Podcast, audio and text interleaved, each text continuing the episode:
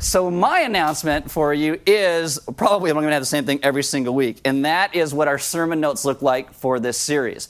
We are handing out these binders. If you grabbed one last week, great. If you didn't and you would like one, you can grab one today. Don't grab one every single week, just take one. Uh, if you don't want a binder, that's okay as well. Do not feel like it's legalism, like, oh, I gotta take a binder. This is to help you if you want to continue to learn through the things that we talk about every single week. So in the binders, uh, last week is week one. Like if you grabbed one that's out there this week, it will have week one in it already. Say uh, you have a friend that comes with you week four, and they're like, "Oh man, I I really like to get those other weeks." You pick up a binder in week four. It's going to have the first three weeks in the binder. And we're doing this so that each week we can give you more resources to go along with it. So this week, the resource that's outside, it's not on the communion tables, is outside, and it has the cost of forgiveness on one side, and then a Q&A with N.T. Wright on the back about Matthew 6, 5, on the back side of that. There is also an article, you don't have to grab it, it's rather long, but it deals with some of the subjects we're going to talk about today. You can grab one and read that as well on the tables around the room, these are the sermon notes that are there. They are full pages. And as I told you last week, my mom, who had cancer surgery about a month, month and a half ago now, she is getting better. She's doing really well, uh, but she's still not comfortable coming. And when she prints the notes this time, she's like, You did them wrong. They're on one big piece of paper. They're supposed to be on like like this. I'm like, no, this is how we're doing them so that they can fit into the binders. These are not in the binders outside, so grab one on the communion table so you have one. And then this is going to be these questions vertical, uh, internal, horizontal, and action steps. Vertical questions are between us and God. We answer those. Internal questions what is God doing inside of us? Horizontal, how does that live out in my life towards others? And then certain action steps to take. On the back this week is something I will talk about during the message, and we wanted all of you to be able to have that. So that's that. I know it's a lot. It's a lot. But hey, we are going all out. Binders and, and all. Binders and all. Welcome to Element if you are new. There are Bibles in the seat backs in front of you. If you don't own one, you can have one. If you forgot one, you can use one. Those sermon notes that are on the communion tables are just those full sheets of the questions, not all the other resources. So if you like a binder, please feel free to grab one. They're right outside these doors. Again, don't feel like you have to take one if you don't want one. Uh, you can even ask us, I think, if you want to just email you those PDFs so you don't have to carry around a, a binder but we can do that as well. Uh, if you have a smart device, you can download an app called YouVersion. And if you download that app, you can click on More and then Events. We will come up by GPS in your smart device, and you will have links to all of these things in the link tree. Uh, you'll have the, the announcements, you'll have the verses we're going to cover today, you'll have links to all of the notes and all of that. And I hope I got that all. Because I somehow, between services, I cannot remember what I said the last service, and I just butcher it in one of them. So hopefully that was good enough. My name is Aaron. I'm one of the pastors at Element. Why don't you stand with me for the reading of God's Word? This is Matthew 18, verses 26 and 27. And it says this So the servant fell on his knees, imploring him, Have patience with me, and I will pay you everything. And out of pity for him, the master of that servant released him and forgave him the debt. Let's pray. Father, this morning we ask that you would teach us what it means to be a people who understand the debt that we have been forgiven before you. And that would in turn change us and how we begin to live with those around us. That the vertical dimension of our forgiveness would become so real that we change inside, so our horizontal relationships with those around us change as well. And it all starts with what you have done. So have us today begin to understand how good you are so that we would glorify you. Amen. Have a seat. All right, so we are doing this series through the really important concept of forgiveness in the Bible. This whole series came about because I read this book this year, probably the best book I've read this year by Tim Keller called Forgive. And I thought it was so good that I just wanted to plagiarize it and preach it to you as a series of sermons. And I'm not joking because I told the people on staff about that and they're like, yeah, you should do that. And I'm like, well, great. It wasn't as easy as it sounds. It's really not. Uh, we were recording this leadership podcast. You can get that if you would like to. You just talk to Sarah, she'll hook you up. Every week we get together and we talk about the coming message, some questions that would be really good for us to ask one another as we start to walk through the concepts of forgiveness. And during one of these podcasts, I mentioned that one of the dysfunctional things that I see around Element many times, and it's the whole world, but our inability to deal with the places where we have fallen, where we've broken relationships, our shortcomings, our motivation behind them. And when that happens, we tend to avoid other people. It weakens our ministries. It is antithetical to the gospel of Jesus Christ. And so we are offering this series on forgiveness so that we as a body would learn how to forgive not just one another, but those around us as well, that we'd repent with one another, that we would understand what forgiveness really is, and that we would be a deeper gospel centered community, because that is who we want to be as a church. And so, what we want you to do is to hear these messages really in order if you can. So, if you miss a week, that's okay. We get that it's summer. But get the podcast. If you don't know how, again, talk to Sarah. She'll, she'll hook you up on your phone. If you're like, I don't like podcasts. You can watch the YouTube, but I'm telling you, I'm way better on podcast because you don't have to look at this. And, and secondly, you can slow me down, which is great because it sounds like I've been drinking. It's like, hi, everybody. Or you can speed me up if I don't talk fast enough. It can be amazing for you. Uh, you can pick up a copy of the Forgive book if you'd like, help out Keller's estate, but I'm going to mostly give it to you front to back. And that's kind of the direction we want to go, understanding forgiveness. So, like we did last week, I want to start this week with a video. This is my friend Deanna Carpenter.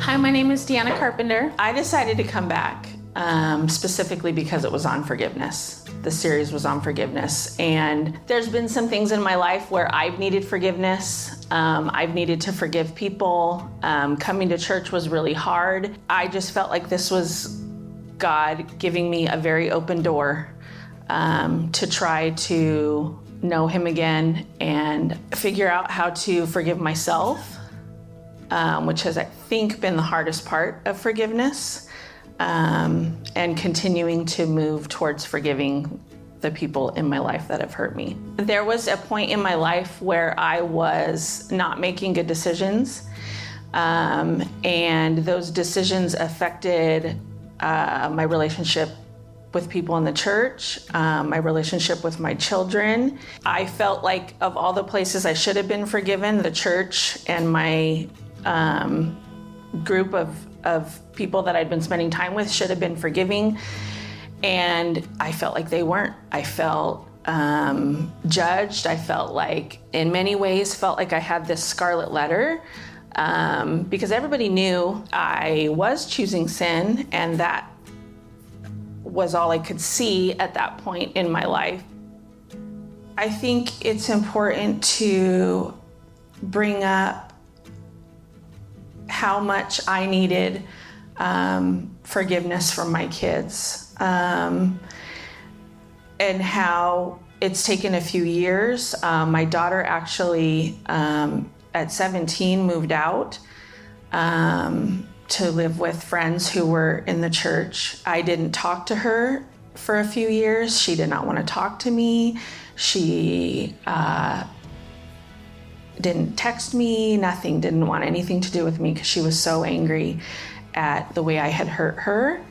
And the way that I had hurt her dad and our family. Um, and since then, she has forgiven me.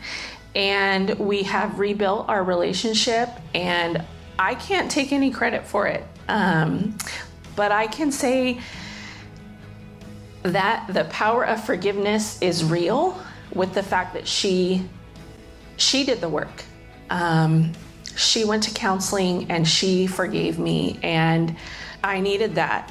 I think I also needed to believe that God forgave me. My hope um, throughout this series is to come to that actual belief that God has forgiven me and that I can continue coming to church imperfect, but knowing that He is choosing me and that He chose me even when I was broken and didn't want Him, that I can also have peace. But I'm really thankful for um, this new opportunity to continue to try and walk back All right, so if you have a Bible, open to Matthew chapter 18. That is on page 534 if you're going to use one of the Bibles at Element. Now, in Matthew 18, you get this parable of what's called the unforgiving servant. Uh, Tim Keller, in his book, actually calls Matthew 18, 23 to 35, the most sustained treatment of the subject of forgiveness in the New Testament.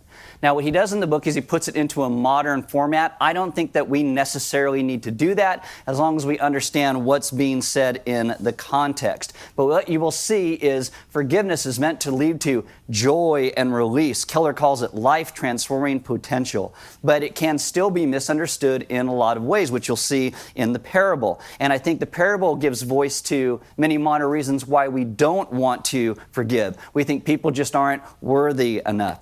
So if you do have a copy of the book, I'm going to be jumping between its voice and mine as we go. So this is where we start. Matthew 18, starting in verse 23, this is the offense. Therefore, the kingdom of heaven may be compared to a king who wished to settle accounts with his servants. When he began to settle, one was brought to him who owed him 10,000 talents. And since he could not pay, his master ordered him to be sold with his wife and children and all that he had and payment to be made. Now, before you're like, sold with his wife and children, we're not going to start there. We're going to to start at the very beginning. There is a king. That's the center of the story. You have a very benevolent king who is loaning out a lot of money to a lot of people who may not have been able to repay it. A debt of 10,000 talents. This is a deliberately unrealistic amount of money. Almost all commentators agree. So, how much is 10,000 talents? Well, the average person in Israel would make about one talent a year. Okay? One talent a year. So today, conservative estimate, let's say the average person makes 40 grand a year. That was the average eight years ago. 40 grand a year in California, year poverty. But anyway, if you were to uh, you know, extrapolate that out, this would be $400 billion with the that's Dr. Evil money, $400 billion. That's a lot of money. The Powerball never got that high. I mean, it got to like what, 1 billion last week? We're like, oh, 1 billion. $400 billion. That is more than the gross national product than 80% of the countries on this earth. And so, again, Jesus is using this extraordinary amount to make a point of a number we can't even imagine. Why would Jesus do this? Because he's going to help us to see our own debt to the great king of our lives. And Jesus is using this thing to stretch our imagination to the point of breaking, because this will point to our own forgiveness that our great king has deemed to forgive give us. Now, Keller points out in the framework of the story that this would not have been a business or a personal loan because no king in real life would probably give anybody 10,000 talents. If this were a real king's kingdom, it would be entirely in jeopardy because of this decision, this guy's mismanagement or thievery. So a talent was the greatest denomination of currency in the Roman Empire at the time. I don't know what our largest bill we have today is 10,000, 100,000, a million dollar. I don't, I don't know. But it's the largest one they had the Roman Empire. 10,000 was the highest number which the Greek language had a specific word for. So it's like I would say um, a million, trillion, billion, gazillion dollars. You're like, that doesn't even make sense. Exactly. It's an infinite amount. We can't get our head around it. It's a debt that can't be measured. The king confronts the servant. He says, Make good on this debt. And it says, And since he could not pay, Obviously, he could not pay. This is a debt nobody could pay. Ancient Israel and Rome, they didn't have bankruptcy courts. We'll just declare bankruptcy. You can't do that. The only thing you could do in a debt situation like this to try and pay some money back was to sell yourself and your family into servitude until the debt was paid. In servitude, you're not making the average wage of a talent a year. You don't make a minimum wage pressing license plates down at the penitentiary, right? So, how long would it take if he actually was able to make a talent of year? 10,000 years of servitude. All right, so here's the next thing the request, verse 26. So the servant fell on his knees, imploring him, Have patience with me, and I will pay you back. Now, after understanding how big this debt is, is this something the king thinks this guy can even do? No, not at all. I'll pay you back. That's not patience. Oh, have patience. That's like, can you be dumb for a minute? Can you set aside all of your wisdom and logic and believe me, the snake oil salesman? I'll pay you back. Falling on his knees signifies deep emotion. It's probably real sorrow uh, at wronging the king and seeing what might happen to him. My stepdad used to say this to me. My he used to say, if you have wishes in one hand and poop in the other, which one gets full first? He didn't use the word poop. I'm cleaning that up for you, by the way. But wishes don't mean anything. I wish I could pay this back. It doesn't mean anything. All the effort on this guy was only wishes. He cannot replace the money that he has lost for the kingdom or the king. The next thing then is the release. Verse 27. And out of pity for him, the master of that servant released him and forgave the debt. Now, when I was doing this, uh, my wife and I were just finishing the last season of Ted Lasso, and I wrote down, Is the king daft? Because if you're in Britain, that means dumb, right? It's like, oh, too much Ted Lasso, whatever. But the king released him, forgave the debt. This means that the guy was freed from his liability and obligation. Now, when that servant says, have patience with me. Jesus is most likely referring to God himself because that word patience, it means to be slow, to boil, or to melt. It is translated in the scriptures usually as long suffering. Who is called long suffering in the Bible? God, Jesus. Well, yeah, God. Okay, same guy. Okay. So, patience bears suffering instead of giving into it. And as we talked about last week, to forgive someone's debt, you absorb that yourself. If a friend borrows your car and totals your car through reckless driving, they bring it back and say, I can't pay for it. Well, if you say, That's okay, I forgive you, the price of the wrong doesn't evaporate into the air.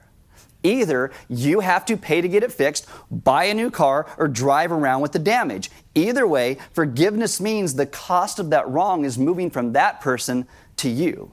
And forgiveness, in a lot of instances, becomes a form of voluntary suffering because when you forgive, you don't retaliate. You're not seeking vengeance. We make the, the promise to bear the cost ourselves. Now, if you've never heard this parable, you'd think that's a great place to stop. That's wonderful. This is not where the parable stops. The next thing is the new offense. Verse 28. But when the same servant went out, he found one of his fellow servants who owed him a hundred denarii. And seizing him, he began to choke him, saying, Pay what you owe. So the servant fell down and pleaded with him, Have patience with me, and I will pay you. He refused and went and put him in prison until he should pay the debt. Ooh, if you've never heard that parable before, you're like, What? Exactly. It's like, what is happening? The guy who had been forgiven so much here didn't extend that to anybody else. And it's most likely because he doesn't understand his own forgiveness and he's self centered. This is like people today who focus on having enough. I just need enough. In Proverbs chapter 30, verse 15, the writer says, The leech has two daughters, give and give. That's more and more they cry. The focus on self is going to suck the joy and gratitude out of your own forgiveness that God has extended to you. Years ago, Lake San Antonio got down so low that it became filled with leeches. And if you go to swim or hop in there, the leeches would grab onto you. We call them blood suckers because they suck the blood out of you. Well, that's the image the Bible uses. I almost thought it would be really great to take some leeches and put them in bags and let you guys, when you take communion, just stick your hand in there, get a few leeches and be like, oh, yeah, this is what my life is like. But I didn't. You're welcome. All right? I am benevolent. The way of the leech. Gimme, gimme. More more. Till when? Till forever. You take your calculations from earlier. The second man owes the forgiven servant the equivalent of, depending on who you talk to, could be around 20 bucks, could be a few hundred dollars, a couple thousand dollars. It's not nothing, but it's not 400 billion dollars. This forgiven servant grabs this guy, starts choking him. The, the king didn't do that to him. And what the parable does is shows us the second guy responds exactly like the forgiven servant. What does he say? Have patience with me, and I will pay you. The exact same words is what he says, and yet they're completely different people. because the forgiven servant refuses to listen. When you cannot produce the money, he throws this guy into prison. What's the verdict? Verse 31. When his fellow servants saw what had taken place, they were greatly distressed, as you should be, as you should be. And they went and reported to their master all that had taken place. Then his master summoned him and said to him, You wicked servant, I forgave you all that debt because you pleaded with me. And should you not have had mercy on your fellow servant as I had mercy on you? And in anger, his master delivered him to the jailers until he should pay all his debt. Now, when the king hears this, he is not happy. He summons the servant in. He basically says, How can anyone who has experienced a type of grace and mercy I showed you have such a cruel and self centered and ungenerous attitude towards others? Then he throws the guy into prison, maybe right next to the guy that the servant threw into prison. They're making license plates together. I don't know. But the parable now ends with something that gives a lot of people pause. This is the most difficult part. Verse 35. Jesus says, So my heavenly Father will do to every one of you if you do not forgive your brother from your heart. What? What? Yeah. This is how my heavenly Father will treat each of you unless you forgive your brother from your heart. Now, there has been commentators who are arguing about what this means for decades and centuries, what Jesus says here, but central is this from your heart. It's like, does the king restore previously forgiven debt? What is that? Okay, set all that aside. One thing is certain when it comes to forgiveness, it is foolish to forgive others when God has already forgiven you. It comes from really not understanding our own forgiveness. And this is why, when it comes to forgiveness, laying the foundation, and I know there's tons of arguments about, but what about this? And this person did that, and what about, and what about? Yeah, let's take all the what abouts and put them over here. We will deal with those during this series. But let's just start with the foundation of where forgiveness starts. It starts with God's forgiveness of us. So we look in a mirror. It doesn't start with the wrong that was done to us, it starts with the wrongs that we have done to others. And so we take a step back and we ask, What have I done? How have I been forgiven? And that will enable us to come to the place where we offer that same forgiveness of others. Because there is not a person on this entire planet who has not received mercy from God in some way. Psalm 145, verse 9 The Lord is good to all, and his mercy is over all that he has made. This whole psalm becomes a reminder of God's goodness. And yet, the way we treat other human beings falls infinitely short of the gracious mercy that God has given to every single one of us. So, let's talk about two things. Number one is this forgiveness is difficult. Can we just agree with that? Forgiveness is, yeah? Yeah? No, it's really easy. Okay, well, you're a weirdo. Uh, the rest of us, yeah, forgiveness is difficult. And we talked about this last week. I think Jesus' words are very realistic about that, more than most people would like to admit. When we look at God's forgiveness given to us in Christ, it's almost impossible to get our minds around it. This impossible debt, it's so large, we can't comprehend it. And this is why God's forgiveness must be a gift because we would never be able to fully understand it. When the servant says, Give me time, I'll pay it back, the what? The whole $400 billion? It's laughable. Just like people today, when they go to God and they say, God, I'm going to be really good. I'll go to church every week. I'll eat my kale and my broccoli if you just give me this miraculous thing in my life. And that's coming from a position that we don't understand the miraculous that God has already done in our life to save us. We don't see the gracious gift that we have. What we do is we cry out more, more, like the leech. Gimme, gimme. It's not enough. It's never enough. And that is why forgiveness is difficult for us to receive. No amount of groveling, self flagellation, where people whip themselves and deny themselves, like in movies or real life, can undo the damage that we have done to ourselves and to other people and to God's world. Our only hope is the astounding free grace and forgiveness of God Himself. A false understanding of repentance and forgiveness becomes socially fatal in our lives. And so this story helps us see the core definition of forgiveness in the person of the king. What does the king do? Four things. Number one, the king brings the man before him. What that means is the actual debt is named. It's not, oh, I'm going to gloss over it. Oh, I'm not going to say anything. The actual debt is named. So it starts with truth telling. There is no cover up, there's no half truths. This is what the problem is. The second thing then is the king takes pity on him. That word pity, it means moved from your bowels. That's not because you ate something bad. That is the idea of compassion. You are moved inside. To have pity on somebody who has wronged you means you deliberately do the internal work of trying to understand the perpetrator's situation. And this is not a natural thing to do. What we want to do at the outset is think there's somebody, they're just wrong. Look how messed up they are. If they weren't messed up, they wouldn't do this thing. Look how they hurt me. They deserve to suffer. This, I don't mean to always talk about driving, but this happens all the time when I'm driving. I'm always like, why did that person pull in front of me and slow down? They must be on their way to hell. They're so horrible. I, what is that, Hitler's cousin? I can't believe it. It's like in the back of my mind, I think, look how horrible they are. Maybe they're trying to get smart. Maybe maybe, maybe something's happened. They got a kid in the back seat who's freaking. I don't know. I just automatically assume the worst. And that is what most of us do. We don't put ourselves trying to see what is going on in this person's life.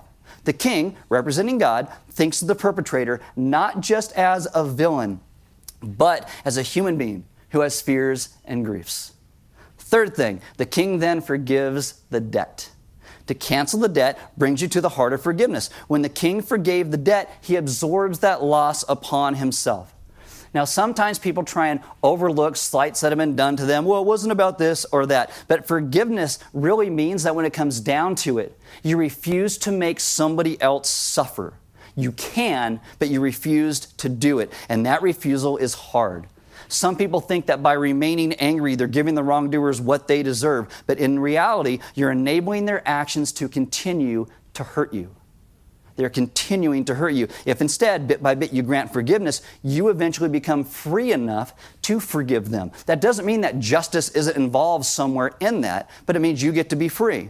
The parable points to what we see in the scriptures this costliness to God because the king bore the debt. Jesus chooses this mind numbing amount to try and explain what this looks like. A great king would find it near impossible to forgive this without destabilizing his kingdom when Jesus takes our sin upon himself at the cross, Mark 15 34, he says, My God, my God, why have you forsaken me? This points back to Psalm 22, verse 1. And the parable itself, we don't really get the full picture of what it costs God, but throughout the scriptures we do, and we don't even fully comprehend it. Jesus is God. God turns his back on God. What, what does that even look like? I think into eternity, we're not even going to be able to fully understand this. And when we do, we're just going to be broken at what God did to save us, what it cost him to take our sin upon himself and rescue us. This is so important for us to understand. And then what happens is the king released him.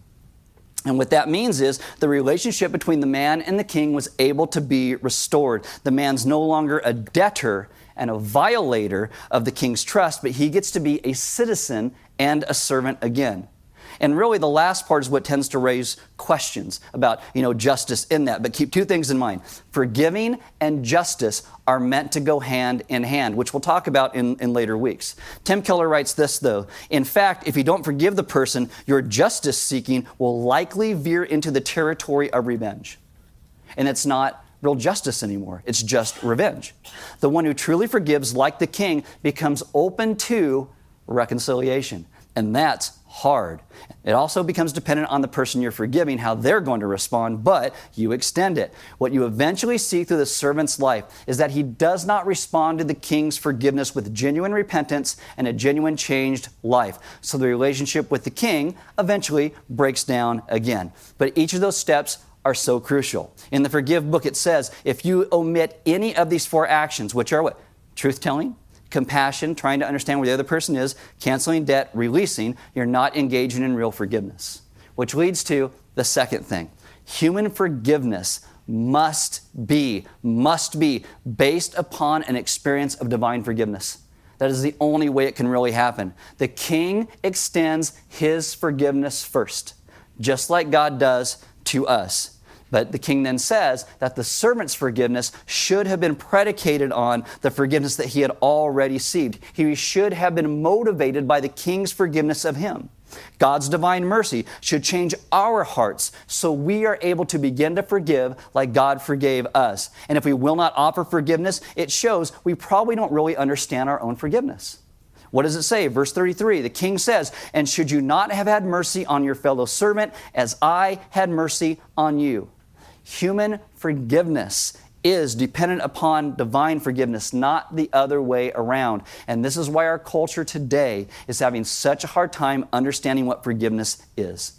Now, the book says there's three basic dimensions to Christian forgiveness. If you take some of the sermon notes on the back, there is an infographic that we put there so you can see it in a picture.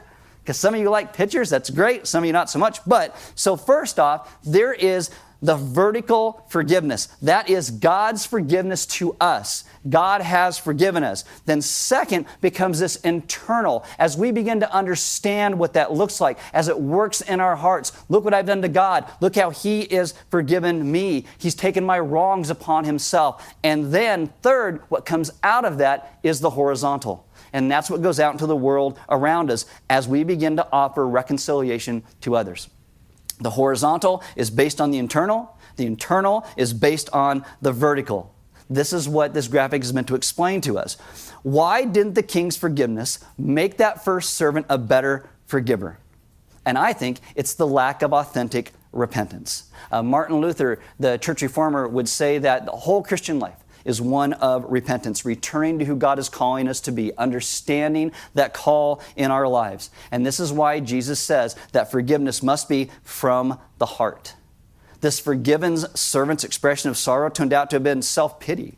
It's not genuine contrition. There's no link between the vertical and the horizontal dimensions of his forgiveness.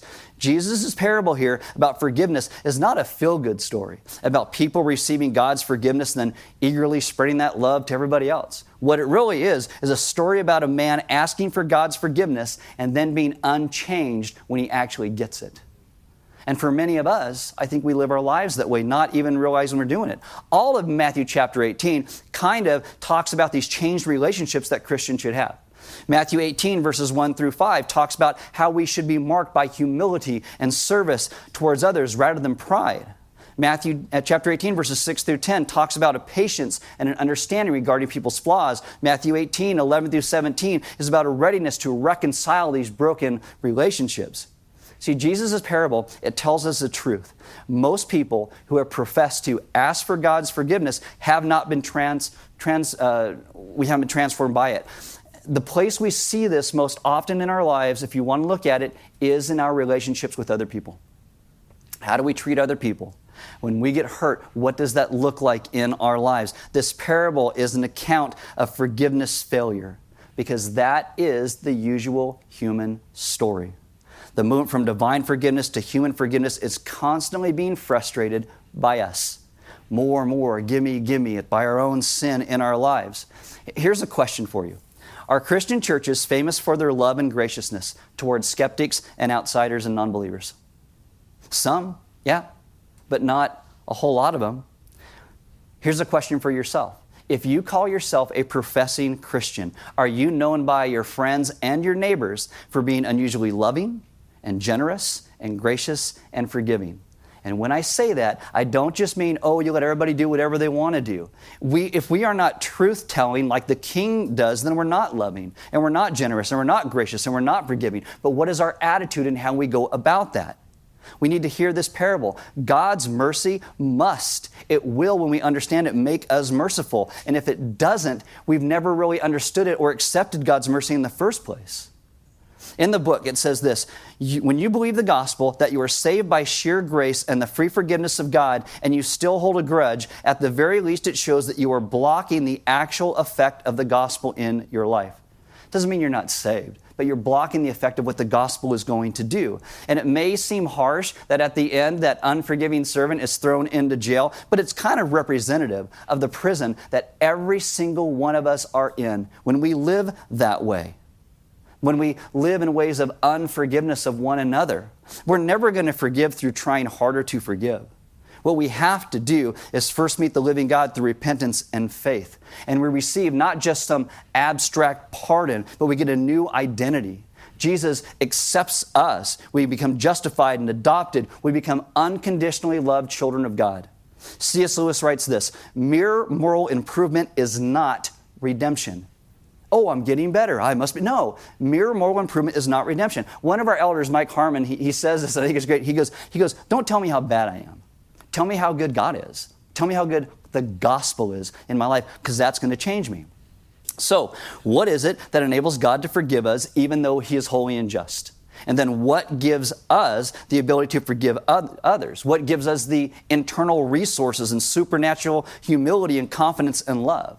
It is the propitiating death of Jesus Christ on the cross. We talked about this two weeks ago. In the parable, you have a man who is a servant, but he is only living by the mercy of the king, and yet he is acting as if he were the king.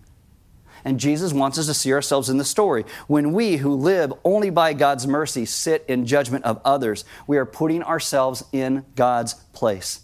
And isn't it sad when creation acts like the creator? And yet we've all sinned. We've all fallen short of the glory of God. We all live and act in our ways as if we have the right to be the judge of others. Keller writes this The only thing that will change a servant from acting like a king is getting a view of the amazing love of the king who became a servant. So, what we need to understand is that the rightful Lord of the entire universe, the only one who is worthy to sit on the judgment seat, came and put himself in our place. And he pays the insurmountable debt that every single one of us owed. The judge was judged for us. And that fact, when we trust it to be true, humbles us out of any bitterness because we know that we are only saved by the long suffering the patience and mercy of our King. Jesus dying on the cross.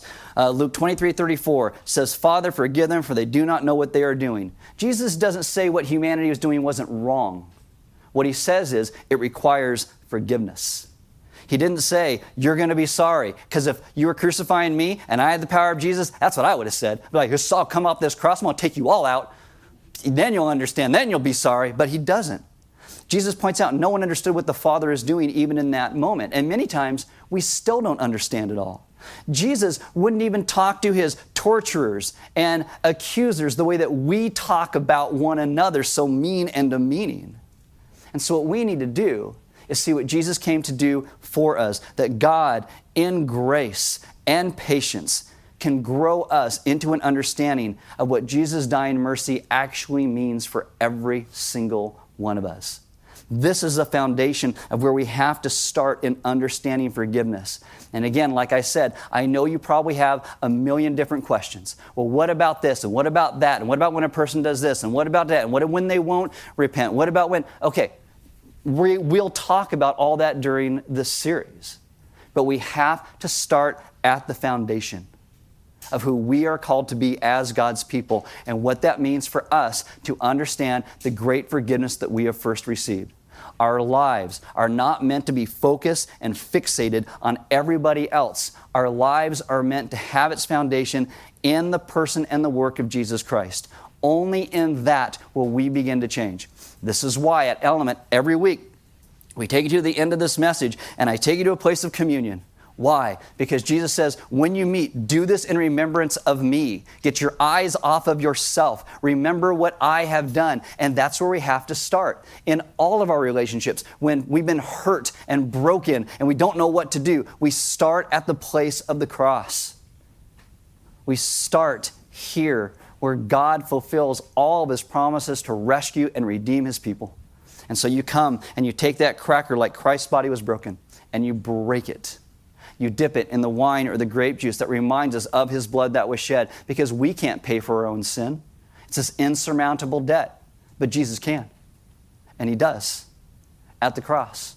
And so we trust him and remember in this moment that we, when we trust Christ, are no longer our own. We were bought with a price. We are now his. And we can finally begin to walk in freedom and life again. If you need prayer, Maybe you today are in a spot where it's like you, get, you have all these questions about forgiveness that are just swirling around in your mind and what about and what about. Maybe you hurt somebody else. Maybe someone's hurt you and you don't know what to do with that. They would love to pray with you right across the way in the lounge. You can go during music, you can go after service. They would love to be able to pray with you through some of these issues that may be going on right now. Um, if you have somebody in your life that you want to reconnect to and maybe begin to reconcile, but you don't know how and you'd like a mediator there, we will supply a mediator for you if you want to meet with somebody else. We will do that to begin to do the hard work of what it really means to understand God's forgiveness of us and to step back into relationship with one another as we get to display the great forgiveness that we have first received. Uh, we are a church that doesn't pass an offering plate. There are offering boxes next to the walls, and we give because God first gave to us, but it's a response. It's not a plate that we pass. It's like, I, have got to get up. God has done this to me, and so in response, I will also give. That's how we give an element. And we encourage you to take, if you don't take the whole thing, take some of these sermon notes at least with those questions and talk about those uh, vertical ones. What has God done? Internally, then what is God doing in you? And then horizontally, how is that meant to live out in your life? And then the action steps. And again, on the back of that, there's that infographic of, you know, the vertical, the internal, and the horizontal, and how that all begins to come together.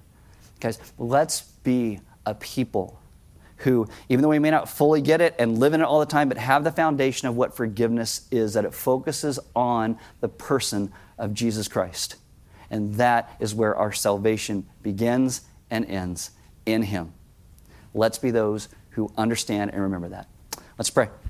Father, this morning we ask that you would move us to understand the depth of our own forgiveness, not that it would make us self centered and myopic, focusing upon ourselves, but that in understanding what we have been saved from would lead us to begin to love others, that would lead us into a greater freedom to begin to truly live the life that you have called us into, and that is a life with you.